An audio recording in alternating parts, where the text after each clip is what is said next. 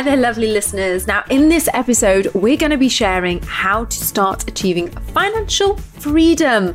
I'm going to cover what does financial freedom really mean? I mean, is it all yachts, beaches, and li- or is it living off grid, or is it neither? Now, I'm also going to teach you what they didn't teach you in school, which is one of the big three failings of our education system, along with nutrition and mindset. I'm going to share with you the greatest lesson from the book Rich Dad, Poor Dad. And I'm going to share the number one mistake that people make when manifesting money into their lives so that you don't. Oh, and it would all be a little bit pointless, wouldn't it, if we don't cover three steps for how to start building financial abundance in your life starting today. Now, it's quite apt that today's episode is. I have Luca here with me. He's wrestling an octopus on the jungle gym. Quite happy. So if you hear the occasional rattle, that's what it is. It's because of the kids that we are building more financial freedom in our lives. And it's because we used to come home late. We hardly ever used to see them. Every time there was a holiday or a sickness, it was childcare mayhem. And we actually want to see our kids. So, first up, what even is financial freedom? Now, some of you may be living now or have lived in the past paycheck to paycheck. Your life is not really your own. You feel that you have very little freedom or time or choice because if you are not turning up every day for your job or your one to one service, then you don't have any money. Now, I like to think of money as like a scale. You start by becoming financially independent. This is where you're able to support yourself. Then you reach a comfortable level stage which is where you have some savings for a rainy day and you can afford luxuries like holidays. Now, usually here is where we go wrong. We buy every subscription going. We buy fancier cars, fancier phones. We spend our lives in this zone because let's be honest, you have enough. And when you've got credit cards and loans, you still have enough. But you get caught here and you never achieve financial freedom. So, the next level, the scale that we're aspiring to and working towards, is financial freedom, moving on to abundance. This is having enough money either flowing to you to meet your expenses without being dictated by a paycheck, or having enough assets that meet your expenses already. You see, as a goal, it can be fluid. Maybe this time in 10 years' time, you can be meeting your income using a semi passive income channel like a YouTube or a blog or a membership. But then in the future, you might want to upgrade your life a little bit more. So you'll create more assets, digital courses, write a book, build an investment or property portfolio, take on some paid work one to one to supplement building those things. The biggest question that I get asked is how much money do you need for financial freedom? And I Googled this a lot. The truth is, there really is no magic number. You know, think about it. A life with private jets and a helicopter and houses in Florida, New York, Paris, London is going to require more money than one with a beach close by, rolling countryside, opportunity to go cycling, surfing, or swimming in the lakes of the Haute Charente whenever you want. It starts by working out the life you want, and I want you to bear this in mind all the way through this episode and subsequent ones. How much is it going to cost you? In a nutshell, you can achieve financial freedom more quickly if you reduce your expenses. Now, if you see episode 27, you've got fleeing down for some inspiration there. Or you could use the calculator that says work out your expenses now and multiply that by 25. Roughly, this is a guide because inflation happens and this assumes your money and flow and assets will also grow by the same amount. Here's a unique perspective for you to think deeply on. I always like to think of life as in seasons. You know, the biggest blocker that many of us have to taking risks beyond a traditional career path is money. Yet, if you flip it on its head, we have 21 years in education, for example, and then we spend 21 to 70 years working in a job, exchanging time for money with minimal time, and in my case, much of this chained to a desk. Then at age 71 and above, your health deteriorates. We haven't got the energy, the get up and go, the confidence. Oh, and inflation means that it's very expensive to live by then, your pension didn't really work out like you hoped. What if we abandon that idea of a deferred retirement? We instead work all of our lives in some way that is purposeful to us. It provides us meaning, keeps our brains going, it gives us our lives purpose. But instead, we take mini retirements throughout life. The author Tim Ferriss in the Four Hour Week work, Week did just that. These mini retirements when the kids are young, when we're fit and healthy, when we're they'll be much more valuable life experiences. So it's up to you to define your current and future seasons of life. What they didn't teach you in school. Now, it's amazing, isn't it, to think for all the maths that we studied at school, the algebra, the area of a circle, I mean, we never really got a flavour of how to become financially literate. You know, for me, that penny didn't drop until reading Rich Dad, Poor Dad by Robert Kiyosaki. So, defining that flow of money, so we were a class of 13 year olds, if you can imagine. We were like eager to become adults, but we thought we already were at 13. And Barclays Bank decided to do a budgeting course and coming into school. we were there proudly holding our worksheets in the session, thinking, I'm going to become an independent adult when I get home. I don't need my mum and dad anymore. We can finally learn something useful that's going to be useful in our lives. Yeah. But if I could do this, then I can do anything. Of course, what we now realise is that Barclays Bank team rocked up with some fancy budgeting lesson, and all it showed us was how our income was going to be spent on bills. They showed us how to make sure we had enough money to pay bills. So 32 13 year olds left that day with the firm belief we will one day earn money to pay bills, and that's what adulthood is all about. Well, in Rich Dad Poor Dad, we learn how the wealthy use money to use that flow very differently.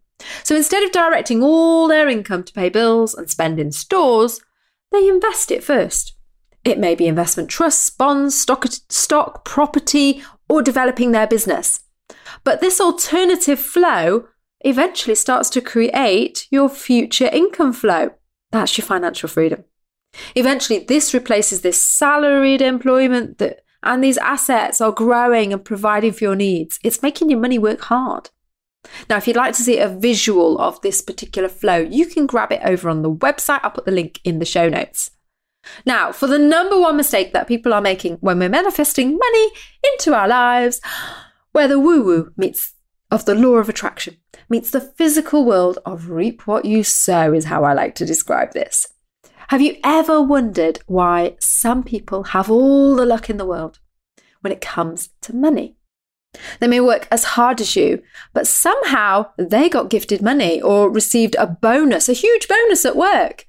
And you are constantly looking at everything everyone else has, and you feel, why not me? Then you are probably focusing on what you lack. We all know that gratitude pays positive vibrations out into the world. Well, I love this phrase and I think it summarizes it nicely.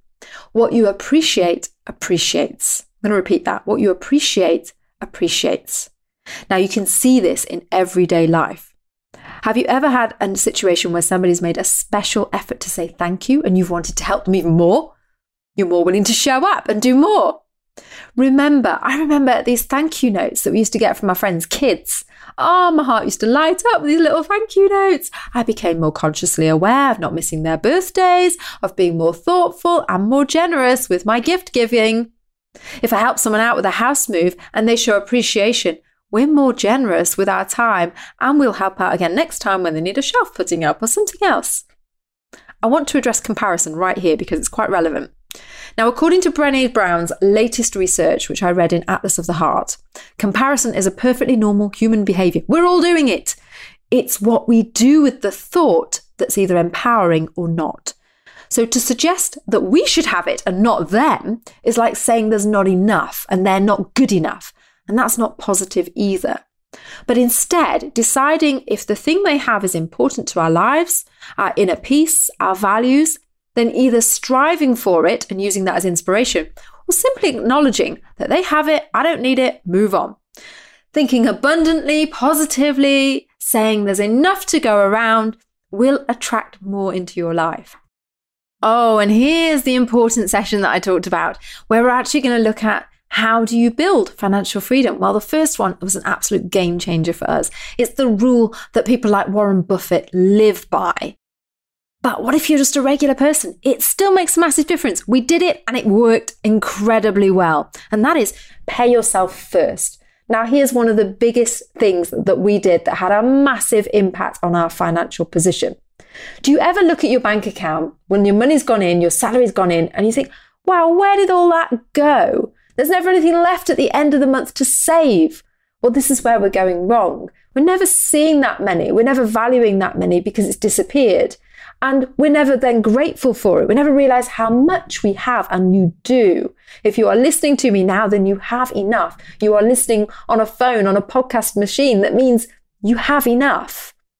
And here's the thing by not seeing that money, by never recognizing it, by never thinking there was enough, you never do any savings, any investments. You never believe in your own financial freedom or abundance. You feel like you're just on a, on a rat race, constantly churning to bring in money so that it can just be spent on bills and in the stores. And here's the thing we created another account. We called it our income account. In our income account, we had all of the money that we earned through our businesses or any salaried employment, any one to one work, that got paid into the income account. Whether it be any benefit you might receive, you can have that paid into your income account. Now, I'll dare you now not to look at that account and go, wow, actually, I'm paid a lot of money. I do have money coming in. I do have enough. And this is what you do is you take out on automatic transfer immediately some money that goes into savings and investments. Probably both. One for everyone in the family if you can. And you can start small. It can be five or ten pounds a month. It could be 50. It could be a hundred, a thousand. You can start with an amount and you can increase it, but do it on automatic and do it as the first thing you do. Then you set up your standing order or whatever transfer to your billing account, the one where, you know, money just used to disappear. That dreaded account that's just full of bill after bill after bill after spend after spend. And then in that account, you're going to transfer a set amount. And that will make you so conscious about the amount in there and not wanting to put any more. When we first started to do this, if we got a few weeks into the month and we got an alert saying, hey, your billing account's running low, we'd chastise ourselves for spending too much. I don't want to transfer any more money into that account. That account just disappears. That's like giving my money away. That's like burning my money. All of a sudden, you're aware of what you spend. And that is a key, key part of addressing your mindset around money. So now all of a sudden you can see the amount of money you're receiving and you can see this lump that goes out towards bills as well. You've got your money on automatic going into your investments and the billing account is like a drain. It's just like a drain that disappears. So you're reluctant to transfer any more into it every single month. If you can squeeze down that figure, that transfer, you will. And believe you me, this has had massive implications because now we accumulate money in that income account and we go, oh, wow, we've accumulated some because we're so conscious of not transferring any more into our billing that, hey, we're going to increase the savings and investments this month. And that feels good. This is on the right track for starting to control our situation. Okay, number two, ask yourself every day before every purchase Am I sacrificing something that I need and love for something that I like or want? Am I sacrificing something that I need and love for something that I like and want? Let me explain this to you. This is the idea that the things we love might be your dream holiday, it might be your dream house on the beach, it might be doing something that requires you to save a particular amount of money for an experience or to have something that you absolutely love and have always dreamed of. Well, that's the thing you love. And then we know we need to spend money on the things we need. But quite often, when we're out browsing the shops, if that's your pastime, or you're spending the weekends looking at things online, or you've got those emails coming through to you from Next telling you about the latest sale, we see things that we like, that we might want, but we, what we do is we purchase a lot of those, a lot of stuff that fills our life, but doesn't really give us that sense of fulfillment, like the things that we need and that we love.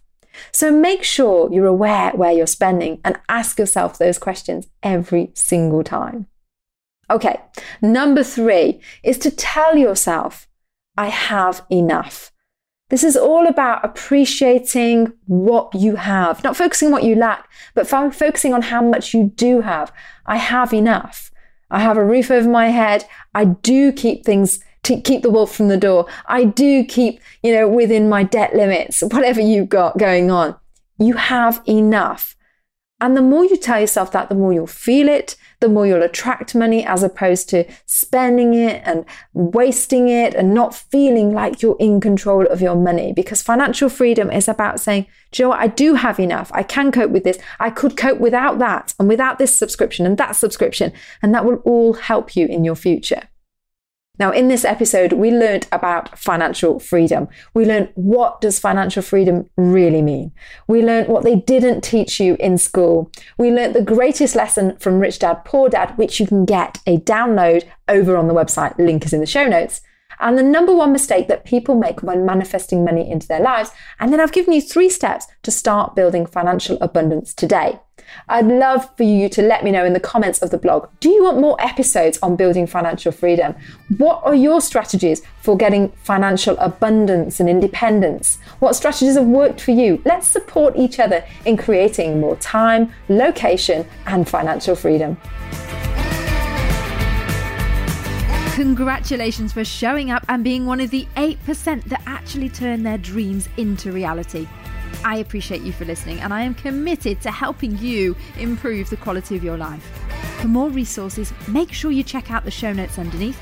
Don't forget to hit subscribe and leave me a five star review. And remember, you are incredible. And if you dream it, you can achieve it.